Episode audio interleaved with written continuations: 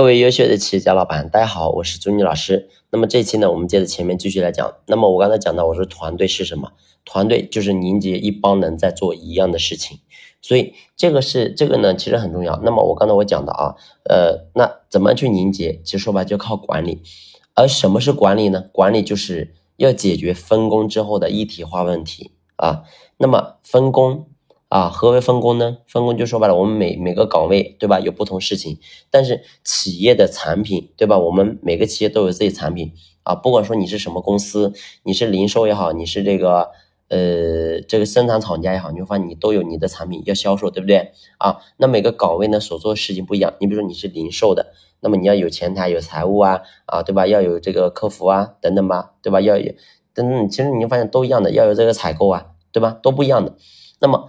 呃，你假如说你是生产厂家，那你肯定说说有哎这有销售啊，有这个设计，有有有这个生产部门呀。所以你看每个每个都不一样，对吧？都不一样。但是我想说的是，其实最终围绕的围绕的主题就是把我们的货能够卖出去啊。那么货要卖出去，从生产到做出来到卖出去，那么这些每个人在的岗位不一样，所以你会发现很多个流程，很多个流程。但是要想让我们的整个流程能够顺畅，而且呢能够保成保保保成，就是能够保质保量的，对吧？让我们这个产品能够顺利能够卖出去，能够保证。那么我们做老板，你要去思考怎么去把这个分工之后，再能够形成一体化啊，能够形成一体化，那自然它的效率就高了呀，对吧？而且不会出问题啊。所以现在你会发现，我们很多企业面临问题是什么？就是啊，东边不出问题，西边出问题；西边不出问题，东边出问题。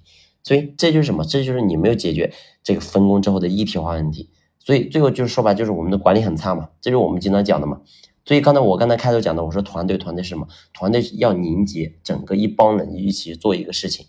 所以这个啊，怎么样去做呢？怎么样做呢？啊，所以这个是有很多个方面，很多个维次要做。那么首先我们大到大的方向来讲，那首先对吧？就是我们过去经常讲的，你的这个企业的价值观啊，对吧？